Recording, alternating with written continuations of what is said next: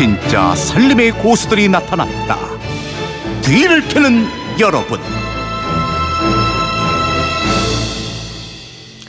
매주 금요일이죠. 예, 전국 생활 고수들의 알뜰살뜰 비법을 푸짐하게 전해드립니다. 뒤를 캐는 여러분, 오늘도 뒤캐녀 곽지연 리포터와 함께합니다. 안녕하세요. 네, 안녕하세요. 자, 매월 넷째 주는 그 이의 재활용 주간입니다. 네. 아, 이번 주 키워드는 이제 플라스틱 재활용이었어요.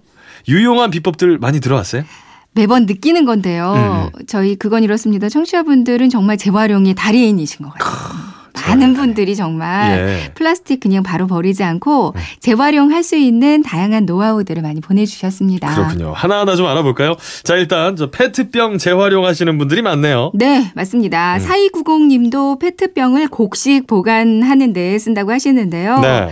콩, 보리 쌀, 현미, 들깨 등등 골고루 넣어두면 한해 살림살이에 많이 도움이 된답니다. 음. 투명하게 보이고 보관도 최고죠. 손주들 오는 날 함께하면 아이들은 놀이인 양 아주 좋아하고 할아버지와도 사이가 더 좋아지네요 하셨어요. 음, 그렇겠네요. 네. 2177님은 페트병에 잡곡 넣으면 벌레가 절대 안 생겨요. 그래요? 음. 작은 생수병도 깨끗이 씻어 말리고 양념 담아서 쓰고 있네요. 양념 다 쓰면 버리고 재사용은 안 한답니다 하셨고요. 곡식에 이어서 양념까지 네. 유용할 것 같아요. 네. 예. 그리고 0810님은 저희 집도 플라스틱 물병을 다양하게 사용하고 있어요. 음. 아들은 저금통으로 만들어 쓰고 저는 화분으로 만들어 쓰고 아내는 물 채워서 아령으로 운동도 한답니다. 어. 마지막에 좀 아령 운동기. 예. 좋을 것 같은데요. 네네. 네. 자, 그리고 페트병 하나로도 활용이 참 무궁무진한데 또 어떻게 쓰이고 있나요? 네. 6245님은 요즘은 플라스틱 용기가 예쁘게 잘 나와 서 주부라면 다들 활용하고 있지 않나 생각이 돼요. 네. 저는 페트병 뚜껑을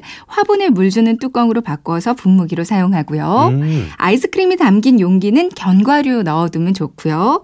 키위 넣어져 있는 용기는 달걀을 넣어놔요. 달걀을 회사 갈때 네. 찐계란 간식으로 가져갈 때가 많은데 키위 담겨져 있는 그 박스가 딱 좋습니다 하셨거든요. 근데 정말로 키위 박스를 보면요. 예. 키위 크기에 맞게 이렇게 홈이 여러 개가 있어요. 그렇군요. 여기에 달걀 넣으면 딱 맞게 들어가거든요. 어, 뚜껑으로 닫으면 그 정도 되니까 이거 정말 좋은 방법인 것 같아요. 글쎄, 그럴 거면 저 달걀 그 처음에 판매할 때 네. 줬던 그것도 이렇게 사용하면 되지 않나요? 그거는 근데 뚜껑이 이렇게 고정이 안 되니까요. 아. 플라스틱은 뚜껑이 고정이 되니까 좋은 키위 것 박스는 이게. 떡 네. 소리 나게 딱 고정되니까. 이야. 딸깍 소리가 나면서 역시 그이 가족들은 뭔가 다르군요. 네. 예. 그리고요, 9728님은 네. 과일이나 채소를 사면 나오는 포장용 플라스틱 용기. 네. 저는 윗부분을 자르고 양면 테이프로 붙여서 서랍 속에 양말이나 속옷 정리할 때 써요. 음. 정리도 편하고 서랍 속도 한눈에 보여서 찾기도 편하더라고요 하셨어요. 네.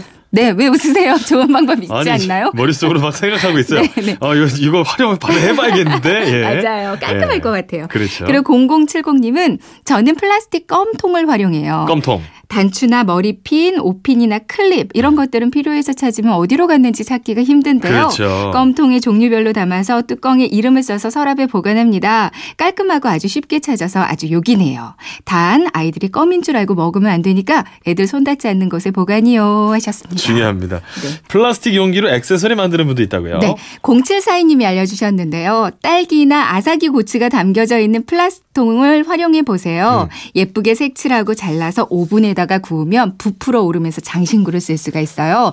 열쇠고리로 쓰려면 송곳으로 미리 구멍을 뚫어야 하고요 하셨거든요. 네. 어. 그래서 이 방법이 궁금해서 좀 더 알아보니까요. 네. 일단 그 채소나 과일이 들어가 있는 플라스틱 통에 유성 매직으로 원하는 그림을 그리고요. 음. 이게 나중에 수축되니까 좀 넉넉한 크기로 그리고 예쁘게 색칠도 해서 모양 그대로 가위로 자르고 오븐에다가 넣습니다. 그냥, 예. 오븐 안에는 종이 오일을 한 장 깔아두는 게 좋고요. 네. 그 위에 올려서 약 200 도 정도로 구워주면 음. 이게 플라스틱이 오징어 구울 때처럼 말려 올라간대요. 이 상태로 좀 더 두면 이제 다시 평평하게 펴지면서 모양이 만들어지는데 네. 이제 꺼내서 책 같은 걸로 꾹 눌러주면 된다고 합니다. 야. 0742님은 뭐 하트 모양 열쇠고리 세트랑 캐릭터 액세서리를 만들어서 선물해 봤다고 하는데요. 음. 인기가 아주 좋았다고 그래요. 야, 이 플라스틱 액세서리 만드는 건 이거 야, 좀 손재주가 있어야 될 것 같은데. 네.